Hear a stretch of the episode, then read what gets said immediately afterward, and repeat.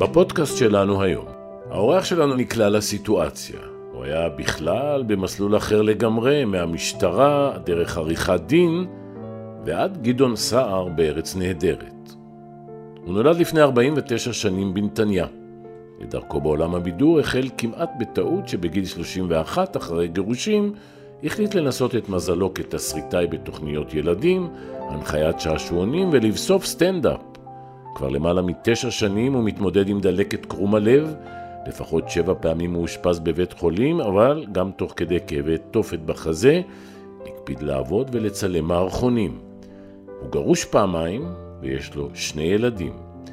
על אלימות והשפלות שחווה בילדות, למה הוא מקפיד לשמור על פנים רציניות, על מופע הסטנדאפ שהסתיים בשריקות בוז, ואיך תגובה אחת בטוויטר סידרה לו תפקיד בארץ נהדרת, אינטימי עם דודו ארז. פעם ראשונה שאני פוגש אותך בלי עניבה וז'קט. אתה צודק, אני לגמרי, זה בגד ים מבחינתי, זה, באתי לפה חשוף לגמרי. חנון זה לא מילה זרה לך, נכון? אני חנון גה, ממש גה בלי ה' כמובן. שמה הסימפטומים?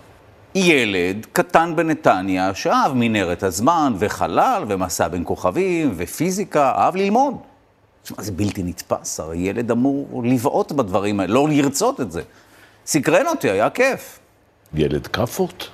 כאפות ברבים רבים, זאת אומרת, אם אין הגדלה בעברית של רבים רבים, ודאי שכן, מה זאת אומרת? שילמתי את המחיר על הדבר הזה. מה זאת אומרת? זאת אומרת שילד שמרים יד ומשתתף בשיעורים, בזמנו, בשנות ה-70, אני מקווה שהיום זה לא כך, כמובן מושא ללעג, והספקטרום הוא בין לעג, או עקיצות, לכמובן אלימות. חטפת מכות. אם זה לא היה ברור עד כה, אז מכות קשות מאוד, ממש מכות. מה זה מכות? מכות! לא, אני מבין עד כדי כך שהתעלפת. נכון, כן, הייתה מכה אחת שהמציאות נסגרה כזה, כמו בסרטים של צ'רלי צ'פלין, שיש, נסגר, בטח שכן, ודאי. לא החזרתי אבל, יאמר לזכותי שהייתי כזה כמו גנדי. פשוט בוא, עניתי. בוא, בוא נפתח את זה, לא היה לך את היכולות להחזיר.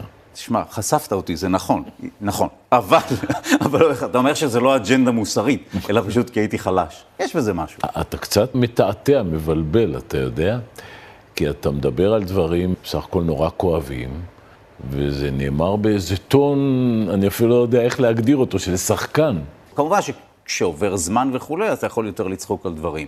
אבל גם אז אה, כן נהגתי לצחוק על הדברים. זאת אומרת, אה, אוקיי, חטפת מכות, זה מה שיש, ועם זה ננצח. אבל גם נהגתי לצחוק על אבל הדברים. בכית מן הסתם.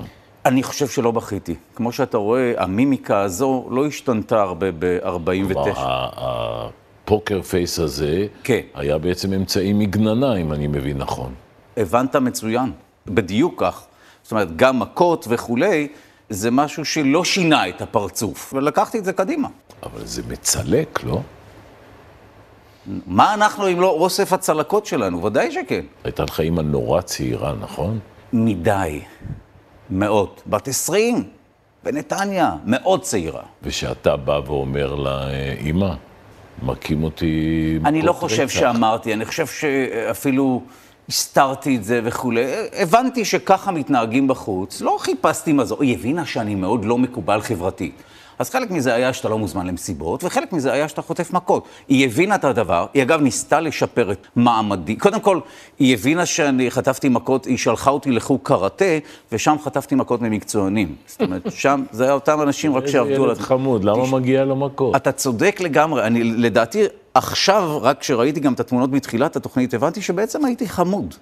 לא מה. חשבת אז? שמע, הייתי קצת מבוהל מהסיטואציה, באמת אימא בת 20, צעירה מאוד, סביבה אלימה, אתה פוחד, אז אתה מסגל לעצמך את הפוקר פייס, ומתקדם. בוא נאמר כך, שאימא שלחה אותך ללמוד אקורדיון, נכון. זה לא בדיוק תרם לתדמית. אבל היא כן, היא חשבה שזה יתרום לתדמית. זאת אומרת, בתקופה שלה, מי שניגן באקורדיון תמיד היה המרקיד, זה מסמר המסיבה. ודאי שבתקופה שלי זה הווידור ריגש למעמד החברתי, כפי שאפשר לראות. זאת אומרת, זה לא שדרג את מעמדי החברתי. אני מדבר איתך כבר אה, כמה דקות, אני מתאר לעצמי שאתה שומע את זה הרבה. שמע, הקול שלך זהה לחלוטין בין החיים לבין הדמות. אני מדבר על המימיקה, על העצמה, על הקצב. כן, זה הכל. ואתה באמת דומה לגדעון סער. לגמרי. אני יודע את זה, אחרת... ידעת את זה גם לפני שחיכית אותו? כל הזמן היו כותבים לי, קודם כל, יש נטייה לציבור למצוא מי דומה למי. זו מין נטייה שצריך לבדוק אותה פסיכולוגית. אבל כל הזמן היו כותבים לי שאני דומה לגדעון סער, וכל העניין הזה התגלגל מזה שדווקא מישהו כתב בטוויטר שאני דומה לשר הבריאות האיטלקי. ואז כתבתי לו, אל תהרוס לי, כי כולם טוענים שאני דומה לגדעון סער, אה, אולי ייקחו אותי לארץ נהדרת. ואז אני רואה מסרון ממולי שגב, אתה רציני? כך זה התחיל. איזה מזל. כלומר, זה אפילו לא רעיון שלו, זה רעיון שלך. זה הטרלת uh, טוויטר שלי, לגמרי, נכון. יש בניואנסים איזה הבדל? לפי דעתי אתה גם צריך מינימום איפור. מינימום איפור. זה לא מונע מהמאפרות לעבוד עליי שעה וחצי, הן מתאימות שם כל דבר, הן אומניות, הן מפסלות את הפנים, אבל אתה צודק שבבסיס אה, לא צריך הרבה, לא תוספות, דברים, זו פאה אבל, אני מוכרח לגלות שזו פאה. בוא לצורך העניין תהיה לרגע גדעון סער, אוקיי? האם תסכים אה, באיזושהי קונסטלציה לחבור לבנימין נתניהו? אני אומר, אני, אני מבקש, אני, אני, תמיד נראה שהוא נוזף בשאלה ומתגונן וכולי, וזה היה כיף, לשחק אותו. תעשה את זה עוד שנייה. אוקיי. אני אומר שאני מבקש, אני מבקש שלא יצביע בשבילי. אני, אני, אני, כזה. לא, תנהל ראיון עם מישהו. כי אמרתי, תעשה עוד פעם. רצית לראות את השינוי? זה באמת באבחה אחת. כלומר, זה טיפה הטיית ראש, הגדלת עיניים. ממש, טיפה עם הפה. כי ראיתי שעות של האיש מדבר וכולי, והתנועות, והמבט לצד, זאת אומרת, יש אבל, שם... אבל לכאורה, נדמה לי זה טבע האדם, אתה ישר אומר לעצמך, אני רוצה יותר מגדעון סער, לא? לא, הייתי overwhelmed מהעובדה בכלל שהצטרפתי, זה היה כיף גדול. איזה יופי, אדם באמת? ששמח בחלקו. קודם כל כן, זה גם היה חזרה לחברים, כי גם אה, אלי ומריאנו ואסף שלמון, התסריטאי הראשי וכולי, הם היו חברים שלי בנתניה. היינו בבית ספר לאומנויות ביחד. אז זו הייתה סגירת מעגל, אולי זה לא מופיע פה בתחקיר, אבל... סגירת מעגל לא כן. היה לי. לא, לא היה לי. בדיוק, לא רואה, אוהבים סגירות מעגל. מישהו כבר ישלם על זה. מה זה? מפוטר שם מישהו. אבל שיחקנו ביחד בילדותנו. בכל מיני הפקות וכולי, שהערוץ הראשון גם וכולי, אז זה היה כיף גדול לחזור לשם.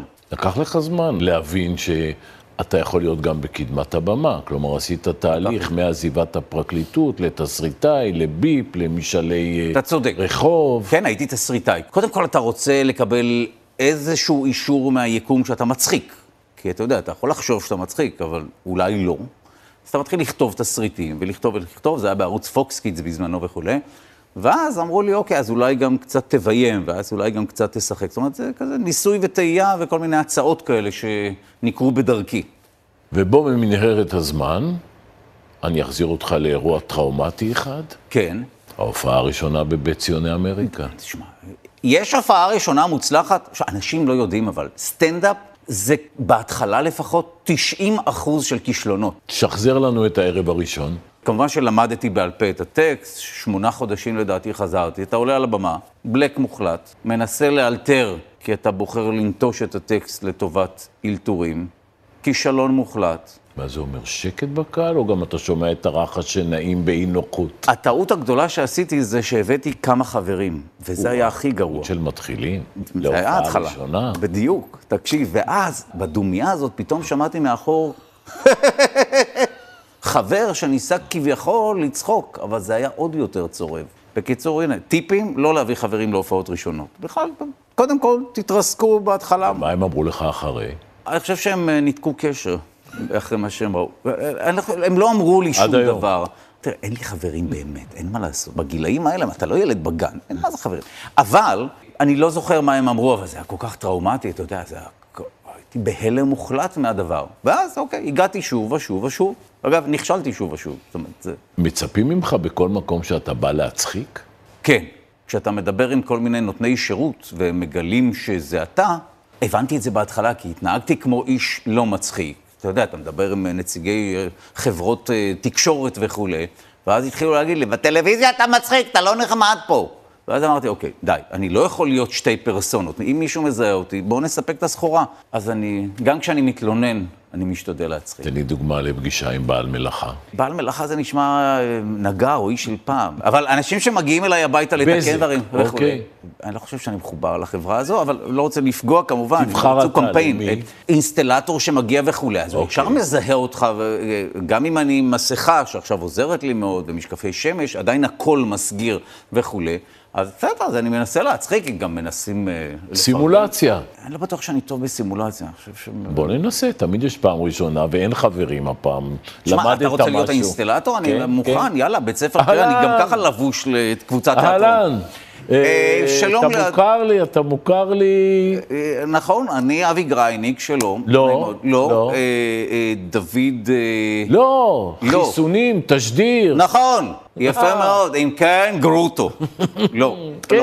אה, כן. דודו ארז, שלום לאדוני. תצחיק אותי, אתה מצחיק נורא. תראה, כרגע אני הולך להוציא את הילד מהגן. לא, אח שלי, תן איזה בדיחה לפני. אז זהו, שאני חייב להוציא את הילד. בכל. זאת, תראה, בכל עד זאת, שבאתי. אין מה לעשות, כי אחרת אני צריך להוציא חשבונית כקונטרה לחשבונית שאתה לא תוציא פה. בקיצור, אתה לא מצחיק בחינם.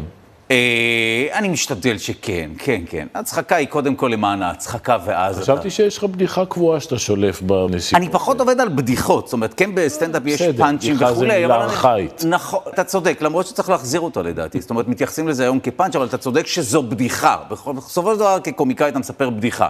אבל אני משתדל להצחיק גם באמצעות הדרך שבה אני הוגה את המילים, במין פרודיה כזה על קטע, זאת אומרת, אני מנסה לייצר הומור שהוא מעבר לבדיחה הספציפית, לתובנה הספציפית. אגב, בטח מזהים אותך היום הרבה יותר עם החיסון מאשר עם הדמות של גדעון סער. זה נכון שזה מאוד משתנה, אבל מכירים, מה מה מכירים. התגובה השכיחה? ברשתות החברתיות, זה, אה, כמובן שאתה מותקף על ידי מתנגדי חיסונים, אנשים שכותבים שהם לא יגיעו להופעה הקרובה כי אתה קורא לציבור להתחסן. וזה, אוקיי, ואני מכבד את דעתם, אבל אני חושב שנכון להתחסן כפי שעשיתי. אני מתאר לעצמי שיש גם תגובות פחות ידידותיות. אתה צודק לגמרי, אין ספק שפעם בשבוע אני יושב כמה דקות טובות למחוק כל מיני נאצות, שאני לא אזכיר כאן מפאת כבודם של הצופים והצופות שלנו. תמונות מכל מיני משטרים אפלים. אנשים קצת הפכו לאגרסיביים, אני מוכרח לומר. זה מפחיד? לא. איך לא?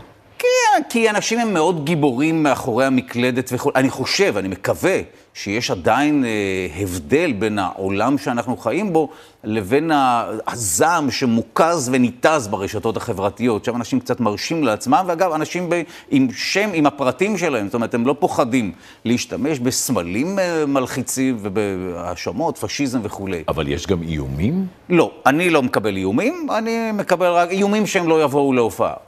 אוקיי, בסדר, אני, אוקיי. נעמוד בזה. מה לעשות? מעדיף שתתחסן ותבוא. אם לא, לא, אוקיי. אם אתה לא מתחסן, אל תבוא, באמת אל תבוא. טוב, בוא תזכור את אם מישהו החמיץ את התשדיר, אוקיי? אה, זה לא יכאב.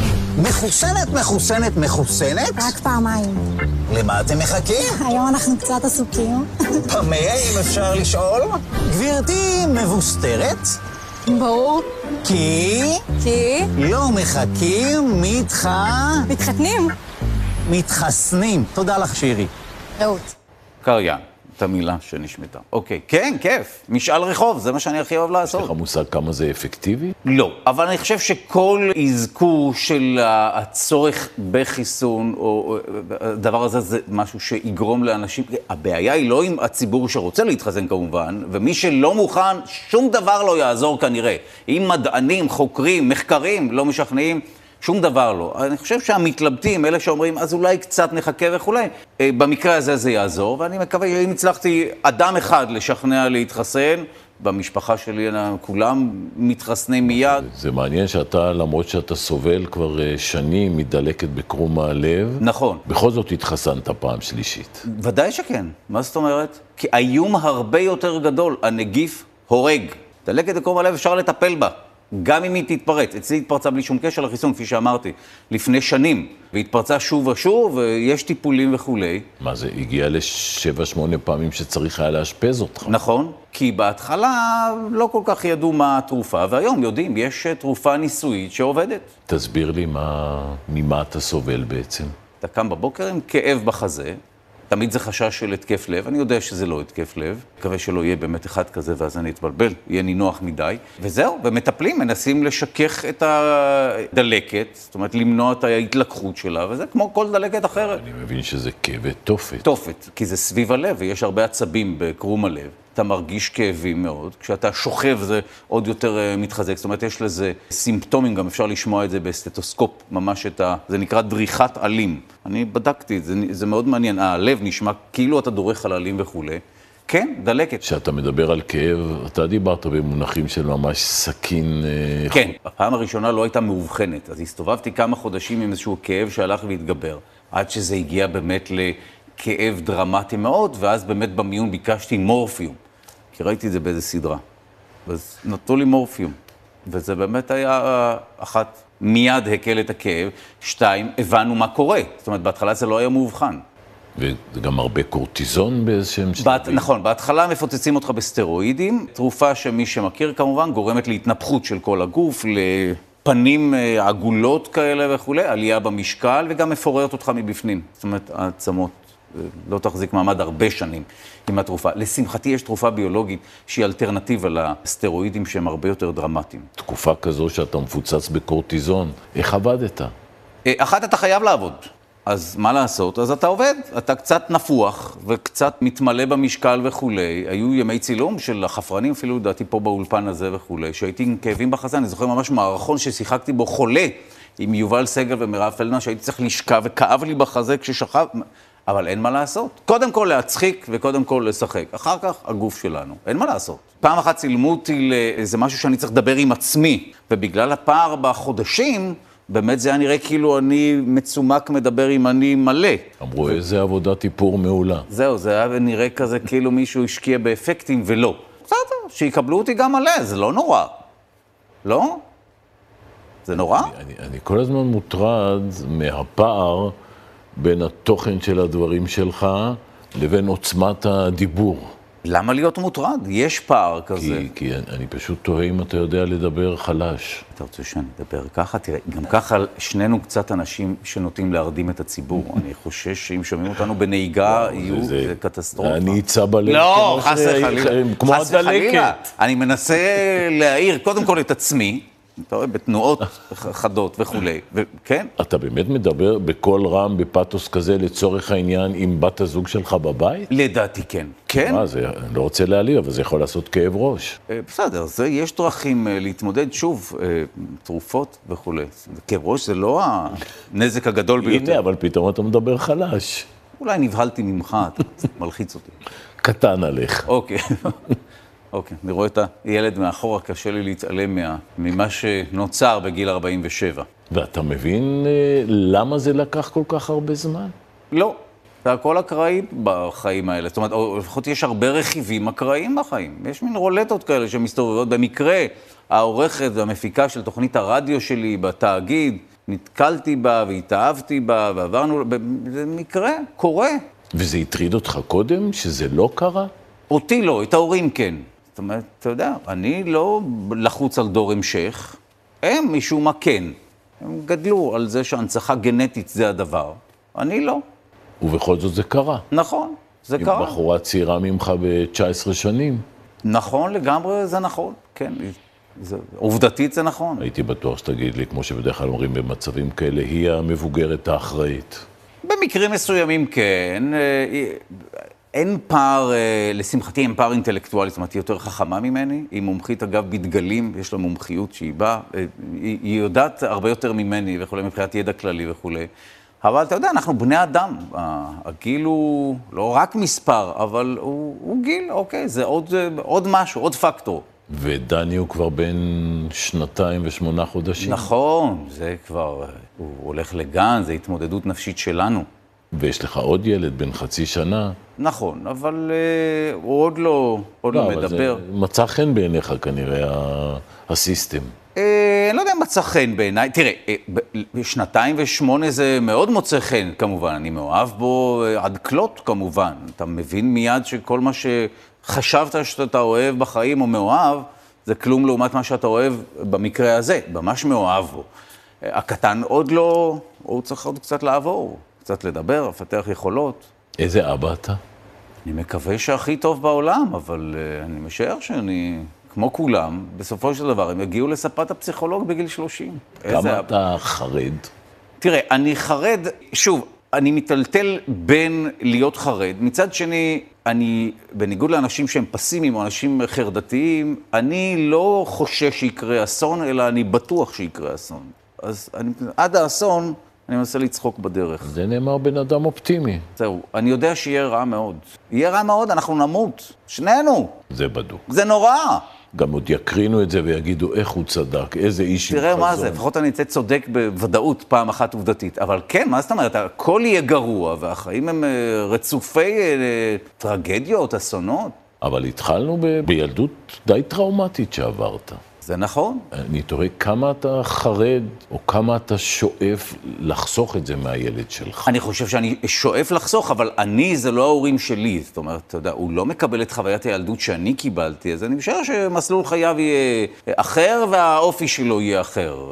אני מקווה, אתה יודע, להעניק לו, כמו שאומרים, חום ואהבה. זה מה שצריך חמש שנים. אקורדיון תחסוך ממנו. אה, הוא כרגע בקסילופון, סתם לדפוק על דברים. אה, אם הוא ירצה, שוב, אני לא אכפה עליו. באיזשהו מקום אתה תיארת את הבית שלך כבית מאוד uh, מתוח ועצבני. איך ידעת? תשמע, זה הפתעת אותי. נכון, אתה צודק. בית מתוח ועצבני. נכון. תסביר. שמע, הורים מאוד צעירים, בלי הרבה כסף, שמפלסים את דרכם בעולם, ללא השכלה אה, דאז, לא בית קל, נישואים, אתה יודע, בגיל צעיר וכולי, לא קל. ו- וזה תובנות שלך מהיום, או חשת את זה בזמן אמת? לא, חשתי את זה. שמע, היה שם אה, היה מתח בבית כל הזמן. מקווה שאצלנו בבית לא. אבל אבא לעומת זאת אה, זכה בפרס גדול. נכון, זה פתר את העניין הכלכלי, אתה צודק לגמרי. זאת אומרת, היה מתח כלכלי וכולי, עד שפתאום זכה בטוטו, פתאום, בתח- הימורים בספורט כזה, פתאום בית ואוטו. אבל העצבנות המשיכה, זאת אומרת, זה היה... זה פתר את העניין לערב, אין מה לעשות. זו, הייתה תקופה אחרת, אני משער אנשים בנקודה מסוימת בחיים, ובאנרגיה מסוימת בבית. בן כמה היית?